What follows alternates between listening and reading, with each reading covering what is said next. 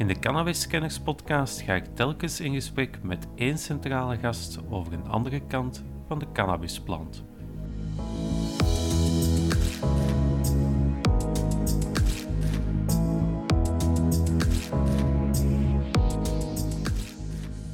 Wie gebruikt er nu cannabis buitenshuis? Niet de mensen die een aangenaam huis hebben met veel ruimte en, enzovoort. Eerder de jongeren die nergens anders een plek hebben om dat te doen. Cannabis is op de markt. Eh, drugs zijn op de markt. Die markt is enkel niet gereguleerd, maar de markt is er en bestaat en uh, gaat ook niet weg.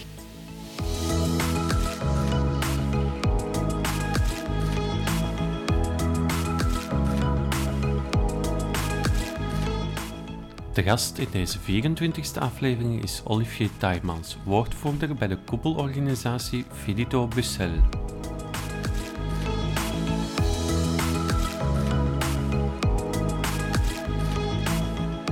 De politiek, de media. Overal horen we dissonante stemmen over het gebruik van cannabis. Tijd om de plant onder een ander licht te houden. Welkom bij Cannabis Kenners. Goedemiddag, Olivier Taimans. Ja, um, uh, goedemiddag, bedankt om tijd vrij te maken voor het interview. Uh, zou je misschien eventjes kort kunnen voorstellen en de organisatie waar je voor werkt? Ja, dus uh, ik ben Olivier Taimans, uh, zoals gezegd. ik heb een achtergrond in vertaling en journalistiek, zelfstandig, lange tijd. Maar sinds dik anderhalf jaar werk ik voor Fedito Bruxelles. Dat is de koepelorganisatie van organisaties die in het Brusselse werken op het gebied van uh, drugs en verslaving in alle capaciteiten. Dus zowel preventie als uh, zorg, als harm reduction, als herintegratie enzovoort. Dus het hele panel van zorg voor mensen die drugs gebruiken en daar eventueel of niet problemen mee ondervinden. Ja, dus jullie zijn eigenlijk vooral een, een, een koepelorganisatie. Ja. Um, jullie vertegenwoordigen andere organisaties. Is dat dan voornamelijk um, organisaties binnen Brussel zelf of ja, ja. ook in Wallonië nee, of nee, andere? Dat is expliciet binnen de Brusselse regio zelf, want uh, in Wallonië hebben we dus een Waalse tegenhanger, Fedito Wallon. Mhm. Mm -hmm. Dus uh, mm -hmm. hetzelfde. Uh, wij bestaan uit zo'n een klein dertigtal organisaties Mhm. en Fedito Wallon is meer in de vijftig, denk ik. Ja, ja. Um, jullie zijn een koepelorganisatie, maar Mhm. maken jullie ook deel uit van internationale uh, organisaties of verenigingen? En zo Ja, ja, ja. welke dan? Absoluut. Uh, wij maken onder andere deel uit van IDPC, International um, uh, Drug Policy Consortium. Mhm. Uh, en we zitten ook in het uh, Europese Civil Society Forum on Drug uh, Policy, of zo. In ieder Ja. geval een, een organisatie van, alle, van allemaal Europese organisaties die een beetje in de pap proberen te broken op Europees niveau. Dus ja. ja, ja, we zijn zeker internationaal bezig ook, ja. En een koepelorganisatie vertegenwoordigt al die organisaties. Mhm. en, en hoe uit die vertegenwoordiging dan, dan? Is dat dan politiek invloed uitoefenen, lobbyen? Of hoe, hoe moet ik mij dat dan Ja, voor, lobbyen, voor te lobbyen moet je geld hebben. Dus Inderdaad, wij dat is misschien het lobbyen foute inderdaad, woord. tussen Het foute- aanhalingstekens. Ja. eh, bij ons noemen we het eerder sensibiliseren. Ja, Eh, maar ja, inderdaad, dat is eh, enerzijds eh, belangenbehartiging dus van die sector. Dus proberen eh, aan te kaarten wat er eventueel misgaat of wat er nodig zou zijn eh, eh, tegenover de politiek of zo voor die sector. Maar dus ook ja, het eigenlijk naar de maatschappij en politici vertalen van, van bredere noden van die sector eh, naar zijn dienstverlening toe. Bijvoorbeeld, eh, dus eh, vorig jaar hebben we heel het jaar de Unhappy Birthday campagne gehad. Mhm. Unhappy Birthday, omdat de drugswet 100 jaar oud was en eh, dat dat niet zo'n happy birthday is. Nee. Dat, is eigenlijk, dat spruit eigenlijk voort uit wat wij horen uit de sector, namelijk dat die drugswet dringend na een eeuw aan verandering toe is omdat die meer kwaad dan goed doet op het gebied van uh, hulpverlening aan mensen die drugs gebruiken. Onder andere, maar er zijn heel veel redenen, omdat dan een die wet drukt een stempel, stigmatiseert eigenlijk drugsgebruik gebruik en mensen die drugs gebruiken. En dat verhoogt dan de drempel voor veel van die mensen om hulp te gaan zoeken En uh, dat, dat, dat creëert ook een ander zelfbeeld voor die mensen. Het, het genereert heel veel problemen um, die, die, waar we het eventueel uh, binnen dit programma ook uh, ja, over kunnen hebben. dus op die manier, ja, er zijn verschillende manieren om de belangen en de noden en de verzuchtingen van de sector inderdaad breder te vertegenwoordigen. Mm -hmm. um, je spreekt over de sector en dan heb, ik het, heb je het over de hulpverlening, veronderstel ja. de, de, preventie. Ook, ja. um, vertegenwoordigen jullie of vertegenwoordigen ook de, de druggebruikers zelf? Want dat is natuurlijk een, een groep die ja, meer wordt gezien als een, een slachtoffer en niet zozeer als een stem. Heb je ook mhm. dat gevoel? Dat... Ja, zeker hebben wij dat gevoel. En uh, dat is een van onze missies en ook meer, in bepaald, meer bepaald uh, een van mijn missies, om inderdaad te proberen zoals dat in andere landen al veel het geval is, om drugsgebruikers zelf een stem te geven. Dus wij proberen al een tijdje een eh, collectief van druggebruikers te, te organiseren. Maar de vraag is natuurlijk waar je de cursor zet tussen wij gaan dat hier eens voor die mensen gaan organiseren, dan is het natuurlijk geen zelforganisatie meer, helemaal mhm, niet. Mhm. Maar uh, als er vanzelf niks verschijnt, dan wil je dat ook wel gaan helpen, maar moet je het niet te veel in de hand gaan nemen.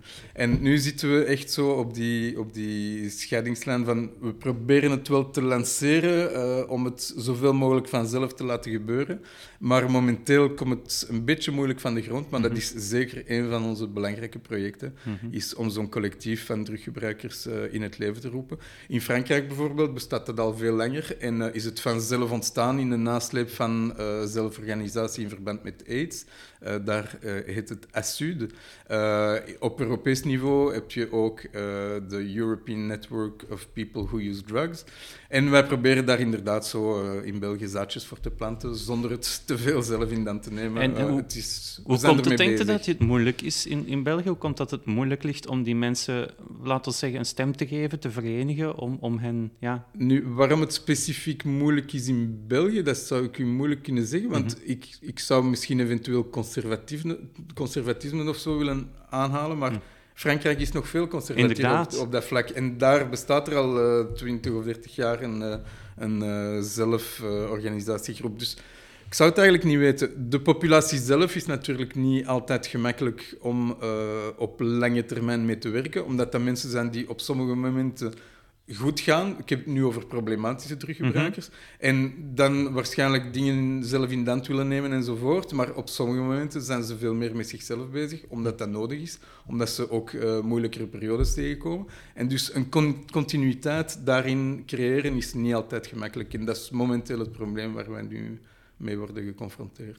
Heeft het ook inderdaad misschien te maken met het financieel? Omdat we waren straks bij de term lobbyen gekomen. Hè? Het is inderdaad misschien een foute term, maar als we kijken naar een legaal product zoals alcohol of, of tabak, mhm. of laten we ook bijvoorbeeld suiker noemen, hè? Ja dat zijn legale producten. Uit die opbrengsten kan geld gegenereerd mhm. worden. En met geld kan je natuurlijk stemmen kopen. Zijn mensen makkelijker bereid om erover te praten? Ja.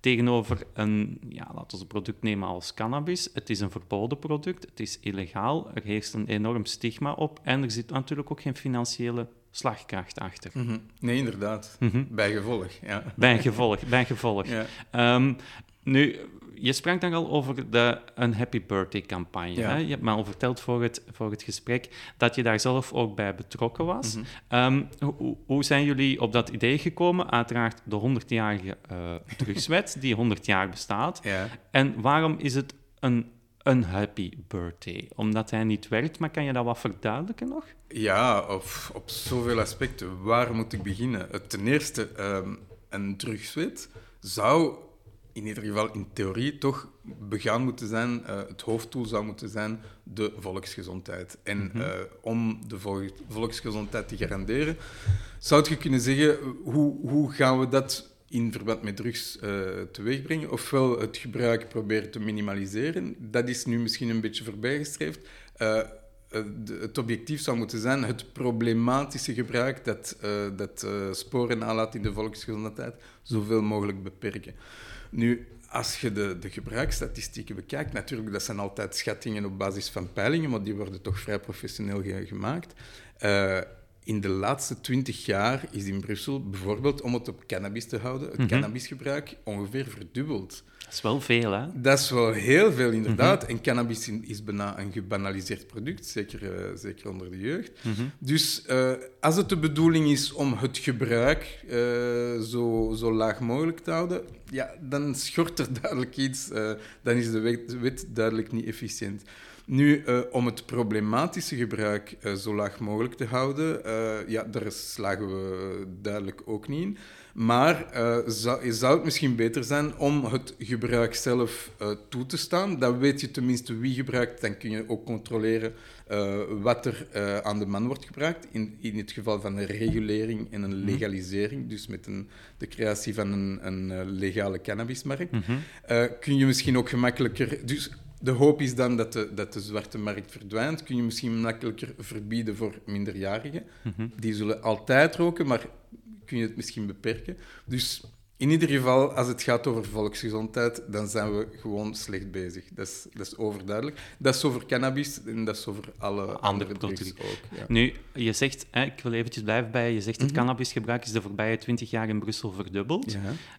Je zou dan kunnen zeggen van dat komt doordat we een soort van gedoogbeleid hebben geïnstalleerd begin jaren 2000 hè, over die, die één plantregel, die 3 gram regel, heel veel onduidelijkheid. Ja. Je zou kunnen zeggen dat is misschien de voedingsbodem geweest waar, waardoor het gebruik gestegen is. Eh, je zou dat inderdaad kunnen denken, maar eh, dan moet je misschien een beetje naar het buitenland gaan kijken. Mhm, Eh, onze twee buren, Ja. dus in Nederland heb je al 45 jaar onge- Ja. ongeveer een gedoogbeleid. Nederland zit in de hoge middenmoot, zou ik zeggen, van de Mhm. Europese landen op het gebied van cannabisgebruik. Onze andere belangrijke buur is Frankrijk. Daar wordt de druk alleen maar opgevoerd, constant. Nu is het al enkele jaren met eh amende forfaitaire, dus eh, eigenlijk standaard eh, boetes die je kunt krijgen als je betrapt wordt met canna- cannabis op, op zak. En ja, in Frankrijk is het bijna een klopjacht op cannabisgebruikers, vooral in de banlieues daar. eh, Veel conflict met de politie en jongeren enzovoort. En dus Frankrijk is eigenlijk het archetype van het land van het harde verbod. Zelfs bijna, bijna erger dan in de Verenigde Staten eh, in de huidige Of situatie. de, je hebt ook de Scandinavische landen zijn daar ook vrij Ja. repressief in. Oké, ja. Ja. Maar dus Frankrijk heeft het hoogste gebruikersgehalte, zeker onder jongeren, van Europa. Dus eh, het niveau van gebruik eh, ligt zeker niet positief evenredig met de, de, de hardheid van, eh, of, of de, de zachtheid van de wet. Eh, bijna eerder in tegendeel. Verbod trekt ook een beetje aan in sommige gevallen. Zeker, Zeker bij jongeren, ja, ja, ja. absoluut. Ehm, omdat je zegt van, eh, je sprak dan over een standaard boete voor mensen Ja. die, die cannabis gebruiken. Nu, enkele weken geleden is dat ook het, het zogenaamde lik-op-stuk-beleid hier in België ook Mhm. uitgebreid. Hè? Eh, onder Vincent van Quickenborn heeft gezegd, we gaan eh, ook standaard 75 euro of 150 euro voor eh, persoonlijk bezit van cannabis. Mhm. We gaan dat invoeren. Dan gaan we toch ook weer meer een beetje die richting op van, van Frankrijk. Ja, inderdaad. En dat is eigenlijk spijtig, omdat de- het experiment wordt al uitgevoerd in een land naast ons en we kijken niet naar het positieve of negatieve resultaat.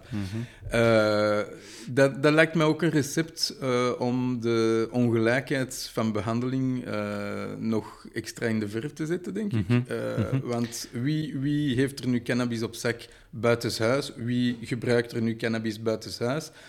Niet de mensen die een aangenaam huis hebben met veel ruimte en, enzovoort. Eerder de jongeren die nergens anders een plek hebben om dat te doen. En eh, ja, de- eigenlijk geeft die drugswet eh, een argument meer aan politie die zou willen discrimineren in verband met controle op basis van hoe je eruit ziet aan de jongeren, nogal bruin, mannelijk enzovoort. Die gaan we eens controleren. Eh, als er dan cannabis in die zak zit, dan heb je meteen een voorwendsel om eh, mee naar het bureau te gaan enzovoort. Ja. Moest dat er niet zijn, ja, profiling, ethnic profiling zou waarschijnlijk nog altijd eh, een realiteit zijn. Maar er zou tenminste een, een, een argument minder zijn om die mensen last- lastig te vallen. Ja, ja je, je zegt van oké, op basis van, van je persoonlijke leefomstandigheden word je meer in het vizier genomen. Mhm, Ook hè, ja. heb je een auto, dan kan je al makkelijker naar Nederland rijden dan als met de trein. Hè? Dan met de trein is de Ja, pakkans ook groter. Ehm, ja, het, het gaat over ja, het, het bezit van, van cannabis. Ehm, soms is ook de grens onduidelijk tussen bezit en dealen. Hè? Ik, ik Ja. las ook ergens, hè, of je kan je het voorstellen, eh, iemand rijdt naar Nederland, vijf vrienden vragen, neem voor ons ook wat mee, wordt tegen de grens tegengehouden. Ja, is meer dan de toegestane hoeveelheid. En dan volgt er natuurlijk het idee van je bent een dealer. Hè? Want vanaf wanneer ben je een dealer? Hè? Ja, dat is een goede vraag. En in al de landen die hebben gedecriminaliseerd. Als je decriminaliseert, dat betekent dus uh, we, we, staan uh, persoonlijk gebruik toe. Mhm. Uh, en uiteraard dan ook bezit voor persoonlijk gebruik. Dan moet je natuurlijk een grens gaan stellen van hoeveel mag je dan op zak hebben, Ja. zodat het nog altijd persoonlijk gebruik is. En in sommige landen lijkt dat inderdaad wat hoog, maar die, die dus die drempel.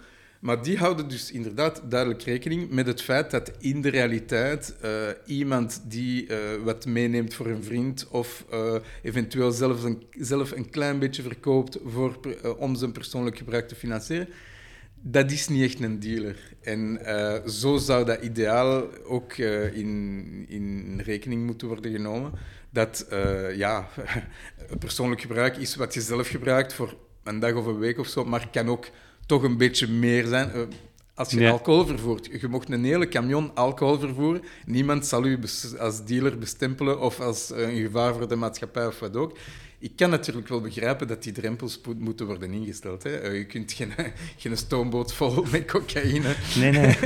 besturen en, eh, en, Ja, eh, en dan zeg het is uiteraard voor niet persoonlijk verbruik, ja. En, eh, ja, maar die grens moet ergens getrokken worden. Ja. En inderdaad, als je daar rekening houdt met de realiteit, dan ga je de drempel toch wel een beetje hoger zetten dan persoonlijk gebruik voor één dag. Mhm. Dus eh, dan ga je de grens hoger leggen dan 1 gram cannabis of zo, maar eerder eh, misschien 20 gram of zelfs 50 gram. 50 gram, zelfs al deelt je een beetje om je eigen eh, gebruik eh, te financieren, eh, met 50 gram zet je nog geen Pablo Escobar. Hè? Nee, absoluut niet. Absoluut niet. Maar het, om terug te gaan bij het voorbeeld, hè, je sprak Ja. daar over onze buren Nederland. Mhm. Hè. Natuurlijk, het is zo dat Nederland wel een, een heel vreemd beleid heeft. Mhm. hè. Ik heb het in de podcast er al heel vaak over gehad. Hè. Het achterdeurprincipe hè, van de aankoop-invoer is niet legaal.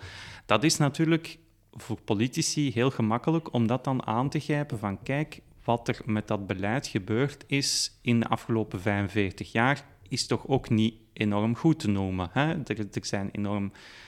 eh, door, die, door die teelt en die groothandel illegaal te maken, zijn daar ook veel criminelen ingesprongen en enorm rijk geworden. Ja, inderdaad. Het is daarom eigenlijk eh, dat we... Je moet stap voor stap gaan. Mhm. Daarom beginnen we eigenlijk met het eh, proberen te, te sensibiliseren voor decriminalisering. Ja.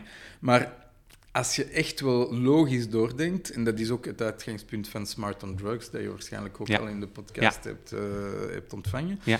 Eh, als je echt wel logisch doordenkt, dan moet je op termijn toch ook eh, gaan legaliseren of reglementeren. Mhm. In die zin, anders zit je inderdaad met dat soort eh, achterdeurbeleid als in Nederland. Mhm. Dus concreet, je mag cannabis of andere dingen in een ander geval kopen en gebruiken. Maar waar moet je dan, dan gaan kopen?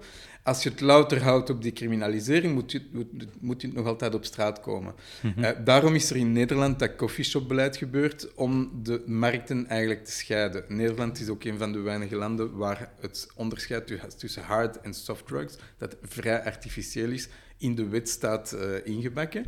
En dus zij beschouwen bijvoorbeeld soft drugs als soft drug eh, cannabis. En zij wouden die twee markten scheiden. Dus ze hebben een soort niet legale, maar wel gedoogde filière van de coffeeshops in het leven geroepen om eh, eh, de markt van cannabis te scheiden van andere producten. Maar voor de consument is dat in de- in- in- inderdaad zo. Maar eh, als je een coffeeshop openhoudt, dan moet je ja, toch zelf eh, de cannabis inkopen, liefst op vrij grote schaal. Ja. Wie kan er dat dan blijven verkopen op vrij grote schaal? Ja, dat is illegaal. Dus eh, vanzelf verzuil je in een soort maffia. En daar zijn die markten weer niet gescheiden. Dus Mhm. ja, het is een beetje belachelijk. En vrij schizofreen als beleid. Zeker voor een land als Nederland, dat, dat meestal wel... Als alles- progressief wordt gezien. Progressief Ja. en zo protestants en calvinistisch. Alles vrij duidelijk en open en bloot. En daar creëren ze eigenlijk een bijna Belgische situatie die zo halfslachtig en schizofreen is. Mhm. de boodschap die je nu brengt en die ik ook breng eh, in de podcast, Mhm. hè, met het voorbeeld van Nederland, het is iets complexer dan een one-liner om te zeggen van eh, cannabis heeft rijke kookcriminelen gecreëerd. Hè. Ehm, dat, verkoopt, dat verhaal verkoopt misschien ook iets moeilijker bij de burger. Eh, Het het is moeilijker om te verkopen bij, bij de modale Belg, die eigenlijk heel weinig met dat thema te maken heeft. Ehm, maar merken jullie dat ook, dat jullie moeten opboksen tegen die, zeg, zeg maar, vooroordelen die, die, die politici dan ook graag gebruiken in hun, in hun retoriek? Ja, dat is eigenlijk heel het opzet van die een Happy Birthday campagne en van alle campagnes die wij doen. Dat is eigenlijk vechten tegen, tegen valse beelden die tientallen jaren lang verspreid zijn. Eh, en inderdaad, eh, mensen weten eigenlijk, zowel het publiek als politici, mensen weten eigenlijk bitter weinig over drugs. In het Frans wordt het zelfs la drogue genoemd, de drug. Ja. Niet, de dru niet drugs, maar De drug. de, de drug. Ja. Eh, het is een beetje hetzelfde als je zou zeggen een dier. Een dier, is dat dan een walvis of Ja. een mier of een olifant of een vogel? Of... Ja, En wel, voor dieren vraagt je sowieso door. Ja, maar wat voor een dier? Want dat, dat Ja. bepaalt totaal de situatie. En voor drugs is dat blijkbaar niet nodig. Zo, ah, la drogue, eh, het is drugs. ja. Terwijl eh, drugs zijn even verschillend als eh, dieren onderling. Eh, je hebt drugs die u eh, ja, kalmeren en als je er even meer van neemt, doen slapen. Andere drugs, daar gaat je dagenlang niet van slapen, eh, omdat, omdat het uppers zijn. Eh, psychedelica, dat is nog totaal iets anders. Daar, ja, dat, dat, daar kun je ervaringen uit halen die, die, je zelfs, die je zelfs niet kunt inbeelden. Mhm. Dus die drugs zijn totaal verschillend tussen elkaar. ze zijn trouwens niet allemaal verslavend. Eh, ze werken op een andere manier ook op het brein enzovoort. En toch eh, wordt daar geen onderscheid eh, in gemaakt. Dat is nu maar één voorbeeld van onwetendheid die er in het publiek en bij politici bestaat. Een ander domein van onwe- onwetendheid is wat de wetenschap eigenlijk allemaal heeft geproduceerd. Bijvoorbeeld, excuseer, Nou, eh, in Brussel gaat er nu binnenkort, of theoretisch binnenkort, want het sleept al een tijdje aan, een druggebruikruimte Ja. eh, open. mhm. Eh, NVA met heel veel protest. met heel veel protest, NVA. onder andere van NVA. Ja. Het is niet of dat, dat, dat een eh, gloednieuw experiment was. Dat zijn eh, zaken die al eh, jaren, zelfs decennia lang lopen in een groot aantal Europese steden. Dus bestaan er gegevens over van hoe dat, dat werkt, de positieve, negatieve enzovoort, alle gevolgen daarvan. En, en wetenschappelijk is daar geconstateerd dat het inderdaad wel eh, globaal een positief effect heeft, dat daar eh, geen of weinig eh, amper overlast is in de buurt enzovoort. Alles waartegen ideologisch en politiek geprotesteerd wordt, is eigenlijk totaal onwetenschappelijk in de zin dat het allemaal onderzocht is en dat het globaal gezien onwaar bevonden is. En blijkbaar is drugs zo een onderwerp waar dat, de mensen zich niet laten hinderen door enige wetenschappelijke kennis. En dat was ook een van de uitgangspunten van die Unhappy Birthday-campagne. De wet is 100 jaar oud. Eh 100 jaar geleden wisten ze misschien weinig of eh, waren er misschien veel dingen die ze daarover niet wisten. Nu, op die 100 jaar is er wel veel wetenschap geproduceerd. En ondertussen weten we wat goed beleid is en wat slecht beleid is. Maar blijkbaar zijpelt dat gewoon niet door naar de politiek. Of wil de politiek het gewoon ook niet horen. Omdat ze rekenen op of, of constateren dat de, de, het publiek slecht geïnformeerd is. En dat ze daar niet tegenin willen gaan. Drugs is ook een heel emotioneel onderwerp geworden. eh, door eh, alle, alle problemen die het met zich kan meebrengen, zoals verslaving of, eh, of eh, andere sociale problemen, wat ook. Eh, en in dat emotionele eh, willen ze het blijkbaar houden. Eh, die, die actie van NVA bijvoorbeeld was totaal emotioneel. Geen spuitruimte in Brussel. zo gezegd zou je het alleen maar aanmoedigen. Ja, dat is inderdaad wat je op het eerste gezi- eerste gezicht zou kunnen denken.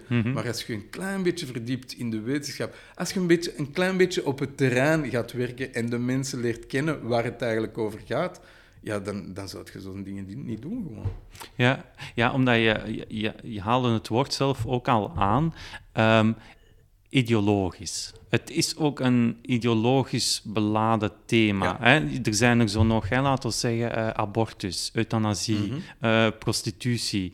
Um, misschien zelfs, als we wat verder teruggaan, homofilie en andere seksuele ja. geaardheid. zijn allemaal ideologisch gekleurde thema's. Inderdaad. Um, maar we moeten daar misschien proberen over te stappen, over die ideologie. Dat is wat jullie ook bestreven met die uh, een happy birthday campagne, als ik het zo samenvat. En met informatie in het algemeen, ja. inderdaad. Ja, ja. Ja, zeg maar. Ja, nu, je zou denken, uh, België is een progressief land op het vlak van abortus, op het vlak van euthanasie vooral, waren we een wereldkoploper uh, eigenlijk. En op sommige ethische gevoelige thema's uh, zijn we een klein landje dat eigenlijk wel beslissingen kan nemen soms. Mhm. Maar blijkbaar ligt dat met drugs een beetje, een beetje gevoeliger. Er zijn veel andere landen die veel progressiever zijn dan wij. Op het Portugal bijvoorbeeld. Portugal bijvoorbeeld. Daar wordt kan je, dat is misschien een voorbeeld waar je naar kan verwijzen. Hè? Als het dan een emotioneel beladen thema wordt, hè? kijk dan eens naar Portugal, waar uh, ik denk dat het persoonlijk bezit ook volledig gedecriminaliseerd is van alle middelen. Mhm. Is het gebruik daar effectief toegenomen? Ik denk juist omgekeerd. Uh, het is te zeggen, uh, ja, Portugal, dat is een hele historie. Dus na, na de, de Anje-revolutie in 1974 is het land plots opengegaan voor uh, Europese invloeden die lang uit het land waren gebleven. Het is een beetje een explosie geweest, onder andere op het vlak van heroïne. Ja. Op een gegeven moment waren er blijkbaar in het land 1% van de bevolking die heroïne gebruikte. Dat is heel veel. Dat is heel veel, in alle sociale milieus ook, alle lagen van de bevolking. Dat heeft er misschien ook toe bijgedragen dat er actie werd ondernomen. Ja. En dus uh, waren er ook, het was ook het, het tijdperk van AIDS, dus uh, AIDS werd, werd op grote schaal verspreid. Ja. Er waren ook veel drugsdoden van overdosis enzovoort. Dus op een gegeven moment was de situatie echt wel uh, moeilijk in de jaren 90 op het vlak van volksgezondheid. En uh, niemand was bespaard eigenlijk. Hm. En uh, toen hebben ze inderdaad actie ondernomen, eigenlijk heel, heel met veel durf, want Portugal is een klein Europees landje. Er bestaan ook verdragen van de, op het gebied van de Verenigde Naties, mm -hmm. op niveau van de Verenigde Naties, die zogezegd landen verplichten om drugs te verbieden. Eigenlijk is dat niet zo. Misschien kunnen we daar later op terugkomen. Ja, ja. Portugal heeft dus eigenlijk op een heel moedige manier het voortouw genomen om te decriminaliseren. Dus gewoon op een bepaald moment zeggen van oké, vanaf nu uh, waar je ze ook koopt, dat, dat blijft natuurlijk uh, een beetje uh, de inconsequentie, maar waar je ze ook koopt, de drugs die je hebt en die je op zak hebt, onder een bepaalde drempel van kwantiteit, daar gaan we niet lastig mee vallen. Nu, dat is ook wel theoretisch, want in Portugal wordt je nog altijd voor eender welke hoeveelheid van eender welke drug voor een soort ontmoedigingscommissie gesleurd. Allee, gesleurd is nu niet het juiste woord. Maar uh, je, moet, ja. je moet daar toch voor verschijnen. Mm -hmm. uh, en ze proberen dan te evalueren hoe, uh, hoe het zit met gebruik, of het problematisch is of niet. Als het problematisch is, niet problematisch, en het is de eerste keer, gaat je gewoon vrijheid zonder boete. De tweede keer is er al een boete enzovoort aan verbonden. Maar als het gebruik problematisch is, dan, dan komt er geen politie of justitie aan te pas. Dan word je doorverwezen uh, op vrijwillige basis ook naar een heel hulpverleningssysteem, dat ook parallel met die decriminalisering in het leven is geroepen. Want het is niet zo dat ze enkel hebben gedecriminaliseerd. Daarnaast hebben ze echt wel heel de, de sector van uh, hulpverlening enzovoort sterk ontwikkeld. Mhm. En dankzij die twee uh, parallele maatregelen uh, is het gebruik niet toegenomen. Het is ook niet spectaculair of zo afgenomen. Maar het, het problematisch gebruik en andere problemen die door het hevige drugsgebruik in de tijd teweeggebracht werden, die zijn serieus uh, naar beneden gegaan. Bijvoorbeeld veel minder HIV-verspreiding, mm -hmm. veel minder drugsdoden. Ook een serieuze besparing op justitie, gevangeniswezen enzovoort, omdat, omdat en op politie, omdat de politie zich met iets anders ging bezighouden. Die houden zich nota bene nog wel altijd bezig met drugsmokkel op grotere schaal, ja. want de, de, de stoffen blijven illegaal natuurlijk. Ja. Maar uh, er is toch een serieuze last uh, gelicht van de schouders van gewone gebruikers. En uh, het hele idee is begeleiding in plaats van bestraffing. En dat is ook het, het motto van een jaarlijkse campagne op Europees niveau: support, don't punish. Waarom zou je mensen die zonder problemen gebruiken bestraffen? Waarom zou je mensen die problematisch gebruiken en die ergens hulp nodig, hulp nodig hebben, bestraffen. En nog eens criminaliseren met een, ja, met een strafblad nog eens belasten eventueel. Inderdaad, ja. blok aan je been voor de rest van je leven. Ja, het, het, hetgeen, we hebben het al over de gebruikersruimtes. Een ander aspect dat daar ook onder valt, onder harm reduction, is de piltesting. Hè? Of, ja. of, of het, ja, het laten testen van middelen op, op festivals of in ziekenhuizen. Mhm. Hoe zit dat in Brussel? Is dat een mogelijkheid? Gebeurt dat? Zijn jullie daar voorstander van? Ja, uh, inderdaad, dat is, ten eerste zijn we daar zeker voorstander van, want een van de problemen van verbod is dat je eigenlijk, uh, als je het anders wil zeggen, de zwarte markt en dus sommige maffia's een monopolie geeft op een product als je mhm. het gaat verbieden. Ja. Nu, die maffia's uh, zijn eigenlijk weinig begaan met volksgezondheid. Dat staat niet echt hoog op hun agenda. Nee. dus in, het is natuurlijk in hun voordeel als ze enige continuïteit willen creëren, dat de producten niet dodelijk zijn, uh, dat, ze, dat de kwaliteit vrij constant blijft en zo. Idealiter is dat ook zo, maar uh, er, kan ook variatie op zitten en er is gewoon geen controle over. Dus het gebeurt af en, toe wel eens dat er slechte uh, en eventueel zelfs dodelijke, producties in, dodelijke producten in omloop zijn. Ja. En om dat tegen te gaan, dus om eigenlijk een risico weg te nemen van illegaal gebruik, kun je inderdaad uh, in het beste geval, en dat kan in Brussel, um, je, drugs laten testen voordat ja. dat, je, dat je ze gebruikt.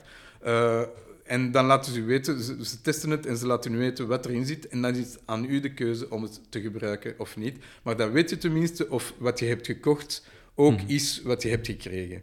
Nu, conservatief zou je kunnen zeggen, um, we beschouwen dit, uh, het laten testen, als aanmoedigen. Hè? Van, mhm. ja, we, we moeten... Oké, okay, je kan het laten testen bij ons, dus je kan met je rust gevoel drugs gebruiken. Hè? Dat zou je kunnen zeggen vanuit een ja, verbodsstandpunt. Zou je kunnen zeggen. En, en ook, hoe komt dat het in, in Brussel wel mogelijk is, maar bijvoorbeeld in Vlaanderen denk ik niet, hè? want het blijft natuurlijk een federale wetgeving. Hoe, hoe is dat mogelijk gemaakt, weet je dat? Uh, het is te zeggen, uh, drugtesting is een beetje gelijk die drugsgebruiksruimte. Het is volgens de wet illegaal mhm. en als je dan, dat dan op poten wilt zetten dan is het een hele kruistocht van uh, administraties en, uh, en uh, overheidsinstellingen die je moet gaan overtuigen dat het een goed idee is en die dan een, ofwel een oogje dicht moeten knijpen ofwel speciale conventies moet opstellen en tekenen en zo om het uitzonderlijk mogelijk te maken. Mhm. Dus in Brussel is er een akkoord uh, dat er een permanentie is. Dus wekelijks uh, is er een permanentie van Modus Fiesta, een organisatie uit onze sector. Uh, op vrijdagavond kun je inderdaad in Brussel je drugs gaan laten testen. daar bestaat een apparaat voor vrij duur apparaat dat precies kan zeggen wat er zit in een heel klein staaltje van uh, het product dat je meebrengt.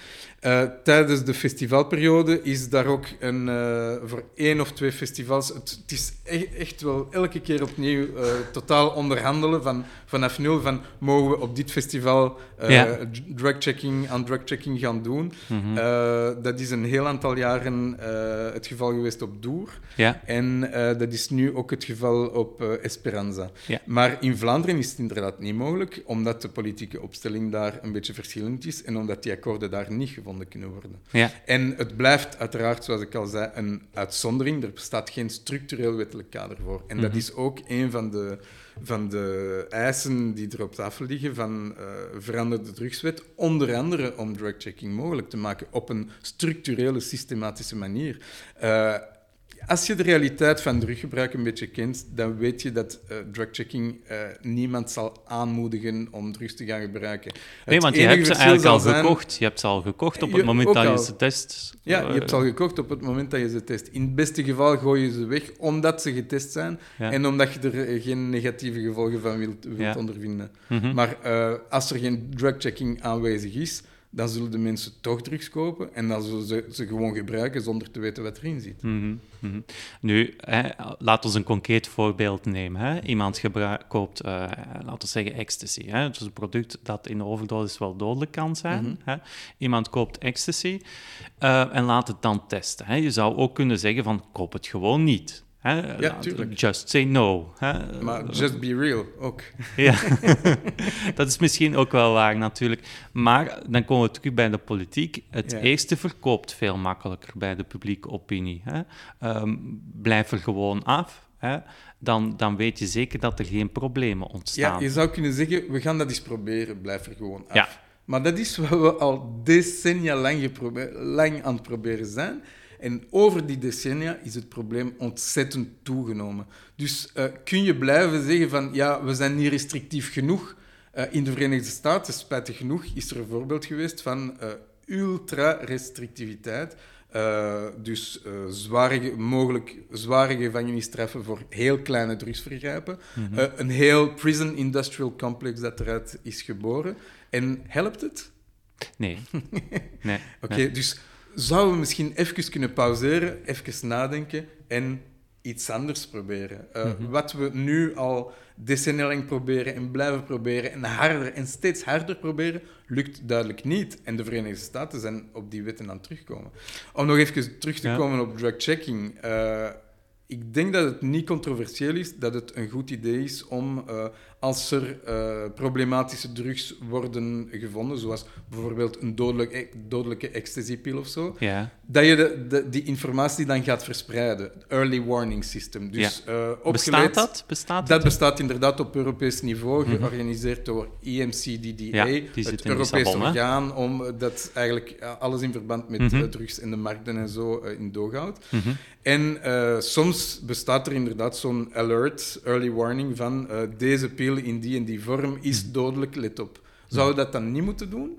Ik denk dat niemand daartegen is. Maar dat is gewoon een logisch gevolg van drugchecking. En waarom zou je het dan niet individueel kunnen doen? Dus als je de lijn een beetje doortrekt, eh, kun je het niet volhouden. dat Drugchecking eh nefast is of eh, aanmoedigend. Mhm. Mhm. Het redt levens. Ja, inderdaad. inderdaad. Maar de, de vraag is inderdaad... Voor de schermen hoor je natuurlijk politici daar vaker zeggen van nee, nee. Hoor je achter de schermen een ander geluid? Durven politici... Want wat je ook vaak hoort met bijvoorbeeld politiecommissaris of wetgevers of zelfs presidenten, als je kijkt naar de, de Global eh, Global Commission on Drugs, Drugs Policy, Drug ja. policy, ja. Ja, daar zitten toch ook heel hoge mensen in, maar Ja. heel vaak zijn dat mensen die niet meer Ja. in het bestuur zijn, geen actieve rol meer hebben. Heeft dat daar ook iets mee te maken van angst om stemmen te verliezen of angst om, ja...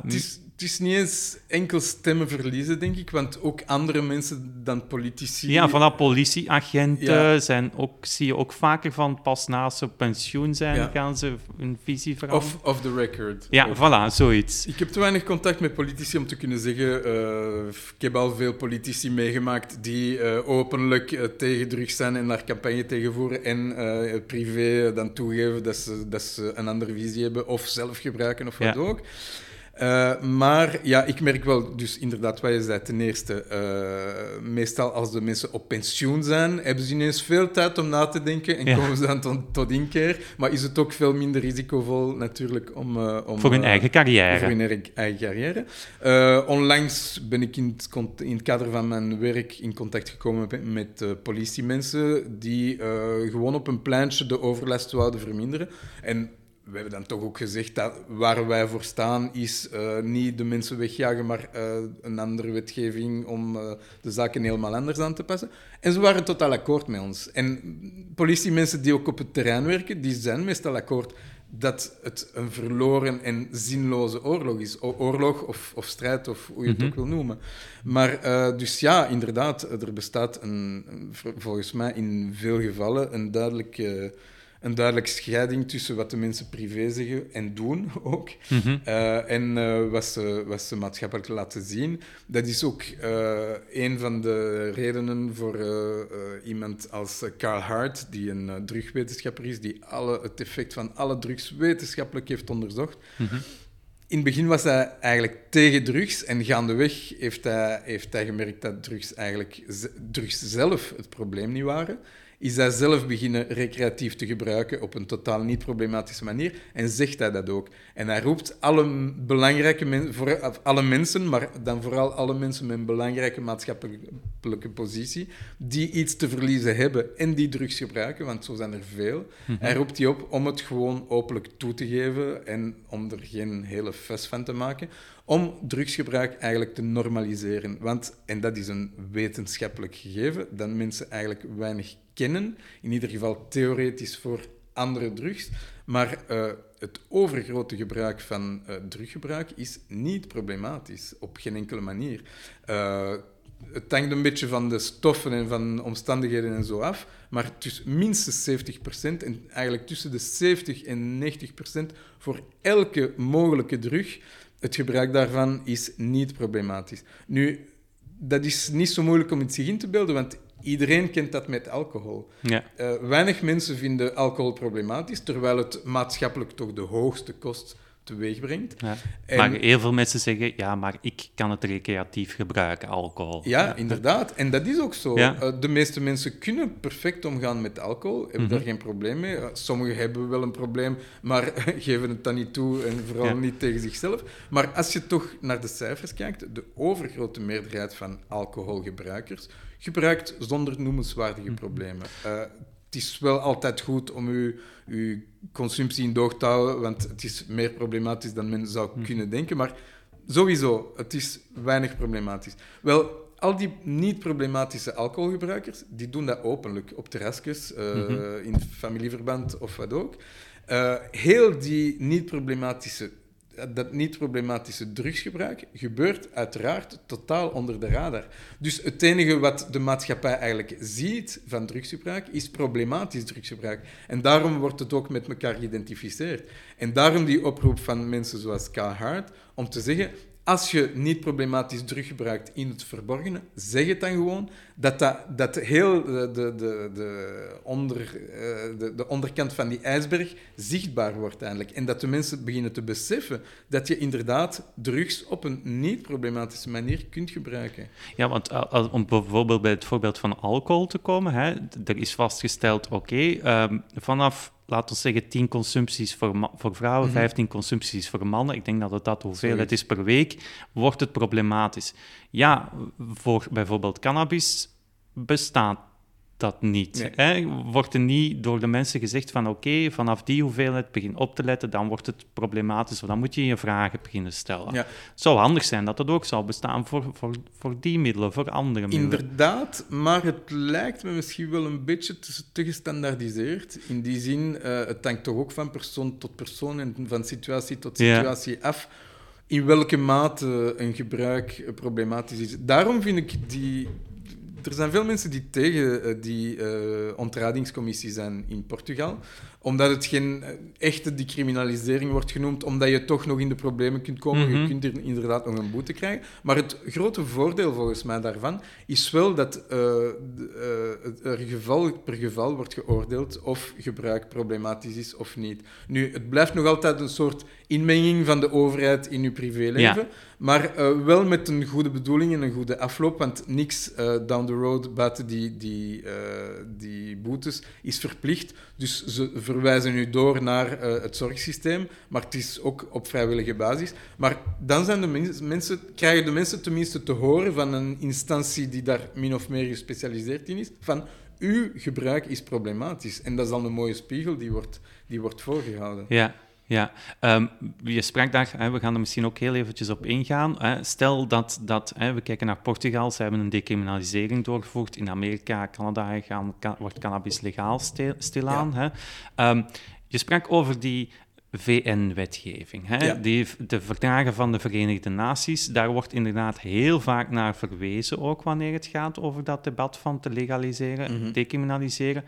Wat is jouw mening daarover? Van wat, is dat een, een valabel argument? Want als je dan kijkt naar de realiteit, lijkt mij een achterhaald argument. Ja, ja, absoluut. En het is hier geen mening dat ik ga geven, het is gewoon een feit. Uh, dus, dus, er zijn drie VN-verdragen over drugs van 1961, 71 en 88. Uh, die gingen telkens, enfin, die hadden telkens andere accenten. Dus het eerste verdrag was echt over het verbod op uh, traditionele stoffen zoals uh, cannabis, heroïne, cocaïne, ja. morfine enzovoort.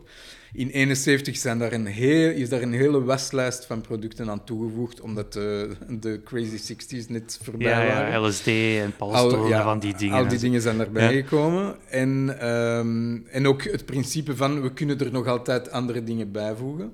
En de conventie, de, de, het verdrag van 88, uh, ging meer over uh, samenwerking tussen politionele en administratieve diensten om uh, mafia's en smokkelaars te bestrijden. Mm -hmm. Nu, eigenlijk, dat verbod in die VN-verdragen gaat eerder over het veiligstellen van de mogelijkheid om al die stoffen te gebruiken op medisch vlak. En dus de nood aan een reglementering van die mensen mogen dat produceren, verkopen, aankopen, gebruiken enzovoort, en andere mensen niet. Mhm. Maar eigenlijk staat er niet expliciet in dat uh, die stoffen uh, niet voor persoonlijk gebruik, uh, dat die voor persoonlijk gebruik verboden moeten worden. Mhm. Nu, lange tijd is dat wel zo geweest, en ook de Verenigde Naties, dat is een heel groot schip met vele kamers, moeilijk te wenden ook. Mhm. En Ja. heb je daar gezondheidsorganisaties in die al lang zeggen van uh, ja, dat drugsverbod doet meer kwaad dan goed. Maar je hebt ook uh, uh, de United Nations Office on Drugs and Crime bijvoorbeeld. Die hadden meer dan traditioneel zo een tough stance op, over drugs. En ja, en er zitten ook veel landen in. Hè? Als je dan al kijkt naar van die conservatieve landen, Saudi-Arabië of zo, Ja, absoluut. al een heel ander verhaal dan, dan een, een, een westers land. Hè?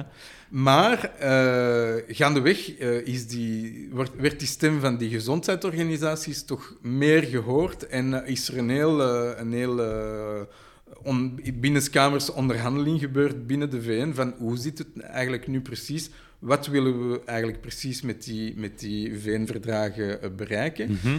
Uh, Portugal had al getoond dat, er, dat je kunt decriminaliseren zonder gevolgen, zonder nefaste gevolgen. Die zijn ook niet uh, buitengesmeten. Ja, of de blauwwilmen zijn niet binnengevallen. Nee, nee, inderdaad. Uh, maar er is echt wel een reflectie op gang gekomen in de jaren 2000, 2010. En uiteindelijk heeft dat geresulteerd in een officiële stellingname van het geheel van de Verenigde Naties over uh, wat is nu verplicht, uh, wat is nu verboden, wat is nu uh, toegestaan. Uh, en het standpunt zegt heel duidelijk, decriminaliseren, enfin, persoonlijk gebruik moet niet verplicht verboden worden, helemaal niet. Integendeel zelfs, wij, wij raden aan, wij raden alle, alle lidstaten aan om gebruik voor persoonlijke doeleinden en bezit voor persoonlijk gebruik gewoon zonder meer te decriminaliseren. Dat is niet het bekendste standpunt van de VN, uiteraard. Nee, nee. Maar uh, als ze afkomen met dat argument van ja, ja, maar we moeten van de VN, we hebben die verdragen getekend, uh, kun je dat zonder meer onderuit halen. Mm -hmm. um, oh, ik was het daar straks, ik wil er nog eventjes terug op ingaan. Mhm. Het, het aspect van uh, alcohol is bijvoorbeeld legaal. Uh, wat je dan vaak hoort als argument is van, kijk, alcohol is legaal, we hebben daar al zoveel problemen mee, moeten we nu al die andere producten, bijvoorbeeld cannabis, daar nog gaan bijnemen? Mm -hmm. Ja, dat, lijkt wel een zinnig argument, inderdaad, want alcohol brengt inderdaad uh, ontzettend veel Ja. problemen met zich mee. Maar uh, als je een beetje historisch geheugen hebt, uh, dan weet je ook dat uh, alcoholverbieden al geprobeerd is. onder andere in de Verenigde Staten. Ja, de drooglegging. Niet, niet, enkel daar, de drooglegging inderdaad. En toen bracht alcohol nog veel meer problemen teweeg. Ja. Dus uh, eigenlijk he hebben ze alcohol uh, misschien uh, 13 jaar lang, denk ik, Ja, verboden. zoiets. En is men daar heel snel op teruggekomen, omdat Mhm. men zag dat, het, dat, dat de problemen echt gigantische proporties aannamen. En is het opnieuw gelegaliseerd om die problemen net in toom te houden. Uh, alcohol brengt inderdaad problemen met zich mee. Verslaving, algemeen. Eigenlijk is het probleem niet alcohol, het probleem is verslaving. Waar komt verslaving vandaan? Van een heel aantal factoren, die uh, omgevingsfactoren zijn, psychologische factoren. Uh, genetisch echt, soms ook. Hè? Genetisch, uiteraard, van alles. Uh, nu, het is misschien op die factor die je zou moeten gaan concentreren, in plaats van op de boodschapper te schieten. En in, in Kazu zijn de boodschappers alcohol, drugs en alle, alle gedragingen die problematische uh, verslaving kunnen Dus eigenlijk is, is het een soort van symptoombestrijding? Het is totaal symptoombestrijding, inderdaad. En met symptoombestrijding is men nog nooit heel ver gekomen. En dat is men nu al honderd jaar aan het doen. Uh, to no avail. Het lukt gewoon niet. Mm -hmm, Oké. Okay. Uh, jullie organisatie, het is, het is duidelijk waar jullie voor inzetten. De eerste stap, als ik je uitleg goed hoor, is van we moeten overgaan naar die decriminalisering. Mm -hmm. dat, dat is denk ik een eerste belangrijke ja. stap om dan eventueel misschien middel per middel te kijken van op welke manier kunnen we dit reguleren. Ja, inderdaad. Ja, uh, ja decriminalisering lijkt inderdaad een eerste stap om verschillende redenen. Ten eerste, uh, uh, het is een basis mens, mensrecht, denk ik, mm -hmm. om, om met je lichaam te doen en met je... Met Baas in eigen brein. Ja, met je bewustzijn inderdaad te doen wat dat je daarmee wilt doen. Mhm. uh, de risico's kunnen worden uitgelegd enzovoort, maar bergbeklimmen bijvoorbeeld wordt toch ook niet verboden, uh, terwijl het ook gevaarlijk is en het dient nergens toe. Ja, dat, dus... dat argument hoor ik vaak, heb ik in heel wat gesprekken al gehoord. Maar als je tegen mensen die niets van de materie kennen dat argument ophaalt, dan mhm. gaat men al snel zeggen, ja, maar bergbeklimmen, dat is echt een handeling. Daar, daar, daar, een echte handeling wordt, gezien als, uh, wordt sneller al gezien als het heeft een voordeel. Net als skiën of uh, welke sport dan ook, diepzeeduiken, heeft ook risico's. Maar dat is een handeling.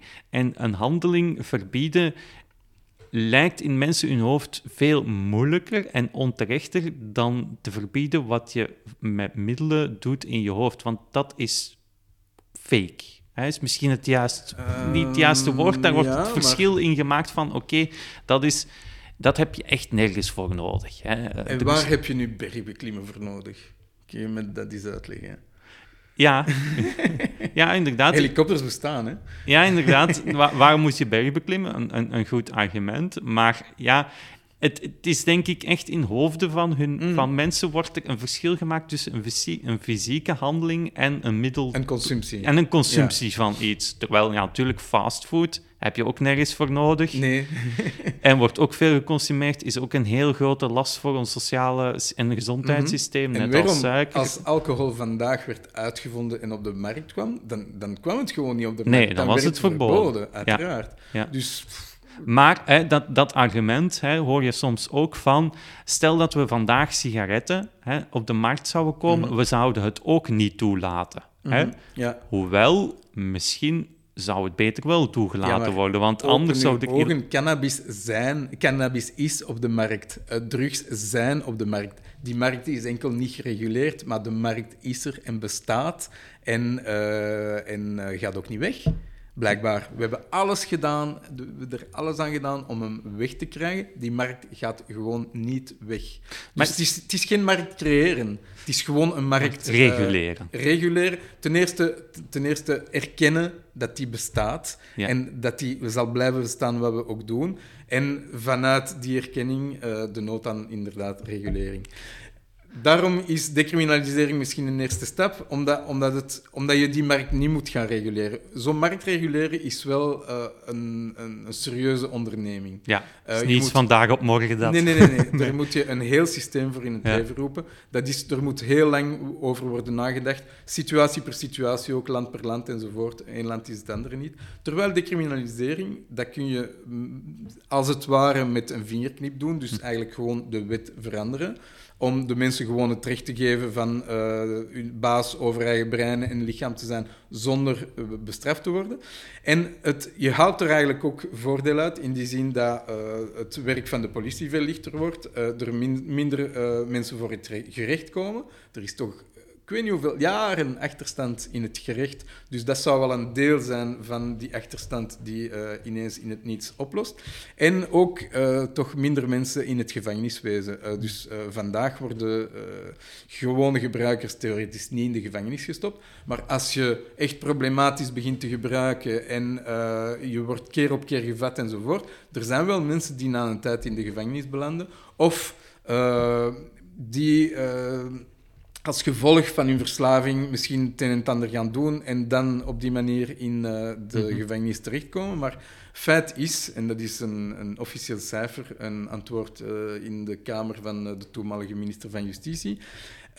Ongeveer één op de twee mensen die in de gevangenis zitten, zitten daar in verband, nauw of heel ver uh, verband uh, met de wet van 1921 over veel, drugs. De, Eén gedetineerde op twee heeft iets te maken met de drugswet. Dus uh, als je het, gewoon het gebruik zou, beginnen, zou stoppen met het gebruik te bestraffen, zouden er toch al een aantal mensen uit de gevangenis ontslagen worden. En mm -hmm. Dus je hebt niet veel nodig, het, het vereist niet veel en het, het voordeel dat je eruit haalt is al meteen voelbaar. Mm -hmm. En al dat geld kun je dan ook herinvesteren in uh, zorg, opvang en uh, preventie en, enzovoort. Ja, um, om, om bij het voorbeeld van een, een middel dat wel legaal is, mm hè, bijvoorbeeld tabak. Hè, ja. Tabak, um, we weten allemaal een heel schadelijk product. Mhm. Mm -hmm. Er sterven per jaar een 20.000-tal mensen in België Ja. aan de gevolgen van tabaksgebruik. Stel dat we nu vandaag tabak zouden uitvinden, het is een fictieve gedachte, hè? zou men het dan legaal maken? Hè? Zou je dan ook zeggen van dit moeten we legaal maken omdat de problemen anders nog groter zouden zijn? Uh, Bij alcohol kun je dat zeggen vanuit de drooglegging ja, natuurlijk. Hè? Ik, ik zou zeggen van niet in het voorbeeld, het specifieke voorbeeld dat je aanhaalt. Dus er is nog geen markt. Het wordt gewoon ja, uitgevonden. Voilà, het wordt en we uitgevonden. willen het op de markt Ja. brengen. Nee, zoiets ga je verbieden, want er bestaat nog geen markt voor. En als je het op dat moment nog kunt tegenhouden, des te beter. Mhm. Nu, als, als er desondanks toch een illegale markt bestaat en, en je, je begrijpt dat, dat je die markt niet kunt tegenhouden, ja, dan, dan moet je waarschijnlijk regelgevend te werk gaan. Maar als die markt nog heel klein is, dan mag je heel strikte wetgeving opleggen in de hoop dat die markt niet uitbreidt en eventueel zelfs dat die markt vanzelf verdwijnt. Maar als er een markt bestaat zoals nu tabak of nu alcohol of nu cannabis, uh, dan zullen, het, zal, zullen de enkele maatregelen niet volstaan. En moet je gewoon onder ogen zien dat die markt er is. Dat zijn ook middelen die al, die al duizenden jaren door de mensheid worden gebruikt. Die gaan niet zomaar weg. Nee, dus... de, de vraag is natuurlijk, en dat is een, een cruciale vraag ook in dat debat, debat wat is het, het kantelpunt om te zeggen vanaf nu is, beschouwen we het als een markt die niet weggaat. Hè? Hoeveel mensen, dat is misschien heel theoretisch, maar hoeveel mensen moeten er gebruiken om eigenlijk te kunnen toegeven van kijk, dit is een markt die bestaat, ze wegdoen gaat niet lukken. Hè? Er zijn bijvoorbeeld in België ongeveer 300.000 mensen die minstens één keer per maand cannabis gebruiken. Mhm. Dan kan je niet meer zeggen van dit is een marginale markt. nee. Maar vanaf welk punt moet je als beleidsmaker onder ogen zien, dit is een markt die we beter reguleren, want er gebruiken veel te veel mensen dit middel. Daar heb ik geen idee over. Wat nee, ik... maar het is een, boeiende ja, denkoefening inderdaad. misschien. Hè? Vanaf wanneer maar, kunnen we zeggen... Wat ik dan wel vaststel, is dat het verbod aanleiding geeft tot het verschijnen van nieuwe drugs, die net naast de verboden middelen uh, ontstaan. Ja, zoals synthetische cannabis bijvoorbeeld. Bijvoorbeeld, ja. die vaak schadelijker zijn en ja. die dan op hun beurt worden verboden. Uh, maar dus eigenlijk creëert het verbod nieuwe markten voor nieuwe producten. En hm. uh, die worden dan achteraf zogezegd tegengehouden, maar eens dat ze bestaan, bestaan ze en gaan ze rond. Dus wat je zegt is, die, het ontstaan van die nieuwe producten is het gevolg van het verbod op andere deels, producten. Zeker deels, ja, ja. inderdaad. Ja, oké. Okay. Um, jullie organisatie, het is duidelijk waar jullie voor pleiten. Mm -hmm. hè? Een Happy Birthday, een, een, goede campagne, moet ik wel zeggen. Ik heb, ik heb de site ook uiteraard bekeken. Ja. Hè? Uh, goede mensen die er ook hun visie geven, ook een aantal bekende ja. mensen. Mm -hmm. hè? Het heel diverse uh, pluimage eigenlijk. Ja. Maar heb je het gevoel dat dit op lange termijn iets is dat, dat, dat invloed gaat hebben, die campagne? Of, of denk je dat, we het op een, dat het op een andere manier moet aangebracht worden? Uh, als we het doen, hopen we uiteraard dat het een beetje invloed ja. heeft ja. op, uh, me, via media, op het publiek en op mm -hmm. de politici. Uh, nu, of dit alles gaat veranderen, dat denk ik niet. Mm -hmm. Wat het wel kan doen, is een beetje bewustzijn creëren over... Oh, uh, we moeten voorbij de clichés en uh, misschien zit er een hele wetenschap achter en uh, misschien is het onderwerp veel, veel complexer dan we gedacht hadden of wat ook. Mm -hmm. maar uh, ik denk dat we gewoon eigenlijk de weg proberen te effenen binnen de mentaliteiten van, van het publiek, van politici enzovoort. Maar als er echt ooit echt verandering komt, komt die volgens mij spijtig genoeg niet door campagnes. nee, campagnes van waar moet het dan komen? Want maar ik denk dat het gewoon een, een soort reality check gaat worden op een bepaald moment van uh, oh, uh, al onze buren, alle landen waar, mij, waar wij mee contacten mee hebben, mm -hmm. uh, zijn al overgegaan tot decriminalisering mm -hmm. en of mm -hmm. regulering. En we zijn een volgzaam volk. We zijn een volkstaam. Voor ene keer zijn we dan niet de voorhoede, gelijk ja. uh, het, voor euthanasie of zo. Ja. Uh, we gaan op een gegeven moment hopeloos achteraan hinken. Mm -hmm. En dan gaan we uit schaamte misschien overgaan tot uh, ja. decriminaliseren of, le of, legalisering. Als je in de landen rondom ons komt, buiten, kijkt buiten Frankrijk. Cannabis bijvoorbeeld. Luxemburg, in Luxemburg bestaan er inderdaad voor deze legislatuur plannen. het is wel trager gegaan dan voorzien omwille van, uh, van COVID. Maar uh, in een eerste zet gaan ze eerst zelfkweek tole niet tolereren, maar legaliseren. Toestaan, inderdaad. En de bedoeling is dat het op termijn in shops verkrijgbaar wordt. In Duitsland is er een duidelijk project voor legalisering van cannabis. In Nederland bestaat het gedoogbeleid al 45 jaar en bestaat er ook een experiment van tien verschillende steden om ook tot legale productie over te gaan. Uiteindelijk zitten wij samen met Frankrijk zo in België een beetje achterop te hinken van uh, nee, nee, wij doen nog niks. Uh, we zien wel. En er zijn, al, er zijn al pogingen geweest. In de jaren 90 is er zo een hele parlementaire commissie geweest Ja. over hoe moet het verder met het drugsbeleid. Er is ongeveer niks gedaan met haar conclusies. Wij, wij pushen nu, uh, wij vragen uh, opnieuw een parlementaire commissie. Uh, Mhm. Hopelijk wordt die in het leven geroepen, maar vooral hopelijk worden haar conclusies dan ook uh, nageleefd. Ja, uh, inderdaad, er zijn een x-aantal landen, hè, maar je ziet ook in verschillende landen dat het resultaat op verschillende manieren bereikt kan worden. Mhm. Hè? Door referenda, hè? maar het kan ook zijn van, van bovenaf. Als je Ja. kijkt naar Uruguay bijvoorbeeld, hè? daar is het effectief de president die heeft gezegd van kijk, we gaan cannabis hier legaliseren. Hè? Ja. In, in Amerika heb je dan verdeeld. Hè. Soms was het uh, op basis van een referendum en samen met de presidentsverkiezingen werd er dan op statelijk niveau ook een beslissing genomen. Mhm. Jij denkt dat het hier vanuit België eerlijk vanuit, ja, we moeten naar onze buurlanden kijken en dan zullen we wel volgen. Hè? Dat is waar, Uh, ik, denkt. vrees, ik vrees dat het maar zo zal Ja. lukken. Als laatste zou ik toch nog even willen terugkomen over dat punt dat je zei, we proberen mensen als, uh, die, die drugs gebruiken een beetje te verenigen. Hetgeen dat je natuurlijk snel krijgt als reactie, hè, als je die mensen gaat verenigen en een stem gaat geven, is dat die stem niet serieus genomen gaat worden. Want de reactie zal dan zijn, jij hebt die stem gewoon om jouw gebruik veilig te stellen. Ehm, ik ben het daar op zich niet mee eens Mhm. natuurlijk, maar het is natuurlijk een, een, een argument dat er vlot in zal kunnen gaan. Hè? Van, ja, maar ja, jij, jij wil gewoon je gebruik hier veiligstellen. Ja, jij wil gewoon zorgen dat jij niet... Ja, dat het enige wat telt voor die mensen hun gebruik is. Voilà. Nee, die mensen gaan gewoon al hun, eh, hun eh, belangen behartigen en daar maakt deel van uit. Het feit van niet bestraft te worden voor hun gebruik. voilà. Maar we zijn toch, al, allee, sinds de jaren 60, 70, laten we zeggen, eh, zijn er toch meer en meer grassroots-bewegingen ontstaan, omdat er gewoon van bovenaf niks kwam. Bijvoorbeeld eh, de AIDS-epidemie in de jaren 80. Eh, die mensen werden schromelijk behandeld en op een gegeven moment hebben ze met hun vuist op tafel geklopt en daar... Daar is een hele golf van Ja. zelforganisatie uit voortgesproten. En dit is niet echt verschillend. Ja, oké. Zijn er nog zaken die je wilt toevoegen waar we het nog niet over gehad hebben? Of, of, of jullie organisatie of, of toekomstplannen waar je zegt van oké, hier zijn we nog mee bezig? Of, of dat is nog een project dat we hebben lopen? Of waar we... Ehm, uh, we hebben al veel gezegd, hè? Ja, we hebben al veel gezegd. Uh, ja, als ik heel even reclame mag maken. Ja, zeker. Uh, eind september, de laatste week van september, is er in Elsene, in de Flagey en ook op een paar andere plekken, een hele week rond drugs, maatschappij en verslavingen. Ook mm -hmm. gedragsverslavingen. Mm -hmm. dus een heel aantal events van maandag tot vrijdag.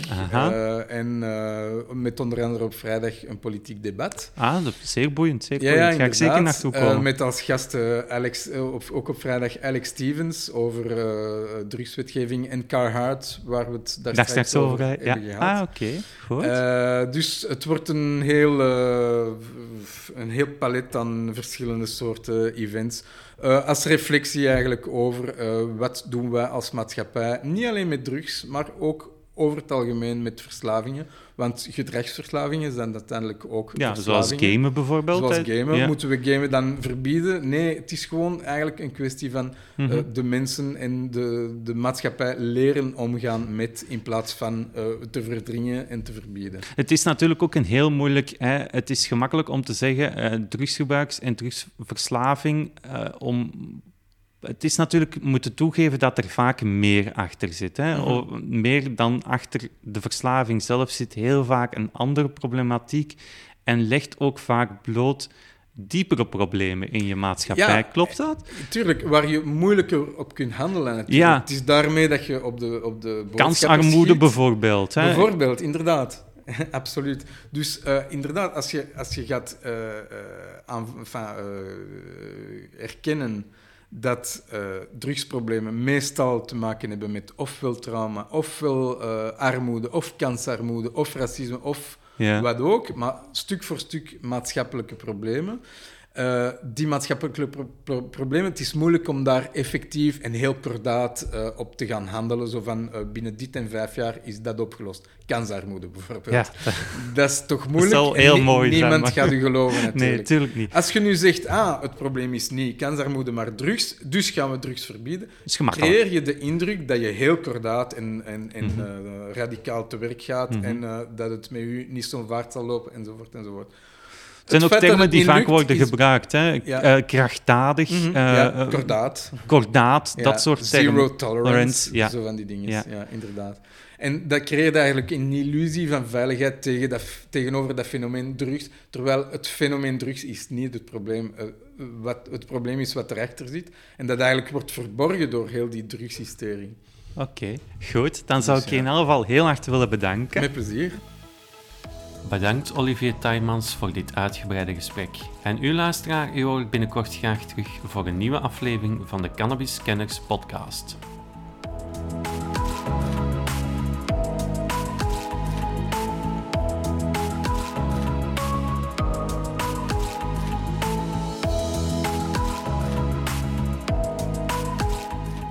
Meer podcasts ga naar www.cannabiskenners.be of voeg Cannabiscanners toe in je favoriete podcast-app.